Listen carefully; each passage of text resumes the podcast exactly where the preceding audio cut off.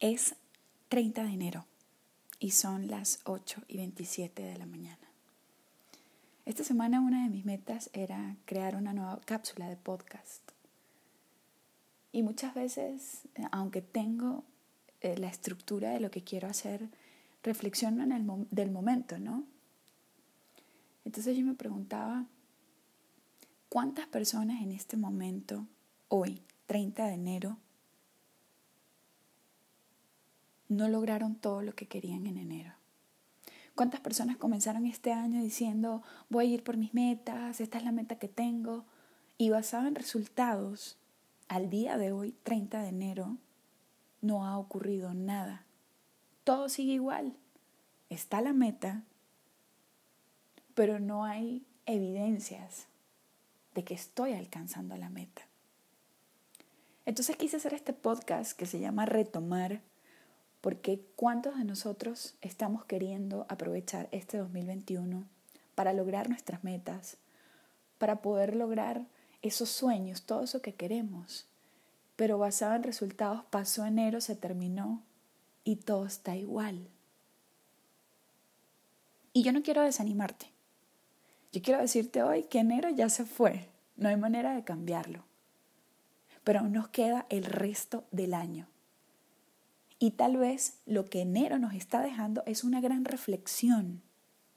Nos está invitando a reflexionar. ¿Cómo fue que yo comencé este año diciendo que, que tenía metas, que vivir por ellas, pero que basaba en resultados? No ha ocurrido nada. Entonces lo que enero nos deja es la evidencia de que como ya lo hice, no funciona.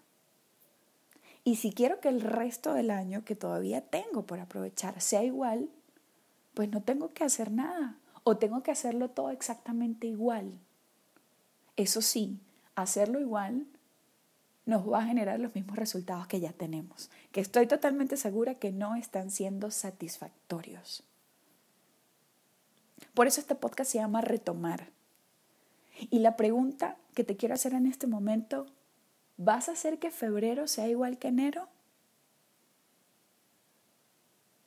Porque si va a ser igual, tengo que decirte que no vas a lograr tu meta.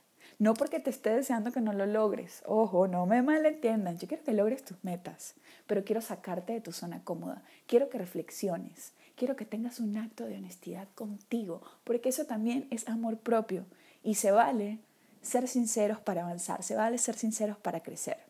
Entonces, en este acto de honestidad, ¿queremos que febrero sea igual que enero? Yo digo que no.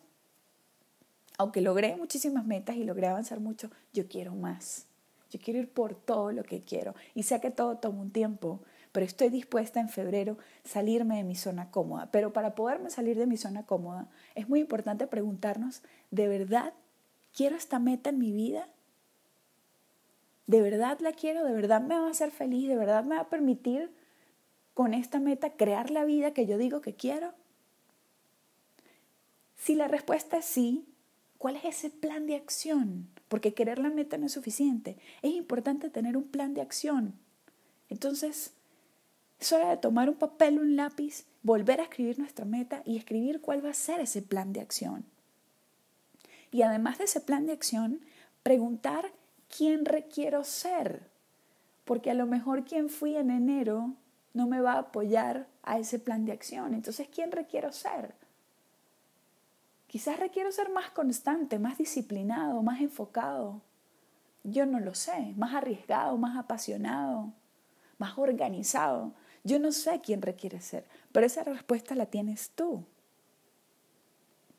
Y vamos a profundizar un poco más. ¿Cuántas acciones diarias voy a incluir que me acerquen a mi meta en mi agenda. Y por cierto, tengo que preguntarte, ¿llevas agenda? Si no llevas agenda, pues te haré un próximo podcast para que hablemos acerca de lo importante que es la agenda. Y si no me crees, te des la oportunidad de comprobarlo. Siempre hemos oído hablar acerca de que para obtener resultados diferentes es importante tomar acciones diferentes. No quiero hacerte este podcast, este podcast largo. quiero que reflexiones, quiero meterme en tu corazón, en tu mente. Quiero que te adueñes de tu meta. Quiero invitarte a que mires que como lo has hecho y quien has sido hasta el momento, no te está permitiendo lograrlo. Por lo tanto, elijas tomar acciones diferentes y ser quien requiera ser hasta lograrlo. Te voy a dejar las siguientes preguntas. ¿Cuántas horas al día le estás dedicando en este momento a tu meta? ¿Le estás dedicando horas diarias a tu meta, sí o no? Si la respuesta es sí, tal vez requieres aumentar esa cantidad de horas. Si la respuesta es no, sería importantísimo declarar cuántas horas al día le vas a, dedicar a tu meta. La siguiente pregunta es, ¿cuántos días a la semana le vas a dedicar a tu meta? Sí, ¿cuántos días? Y si aún no lo tienes especificado, aprovecha ese papel y ese lápiz y declara cuántos días a la semana le vas a dedicar a tu meta. Y finalmente te haré esta tercera pregunta. ¿Harás ese plan de acción? ¿Irás por tu meta? ¿Irás por esas horas a la semana o cuántos días a la semana? Cuando tengas tiempo, cuando tengas ganas, cuando estés motivado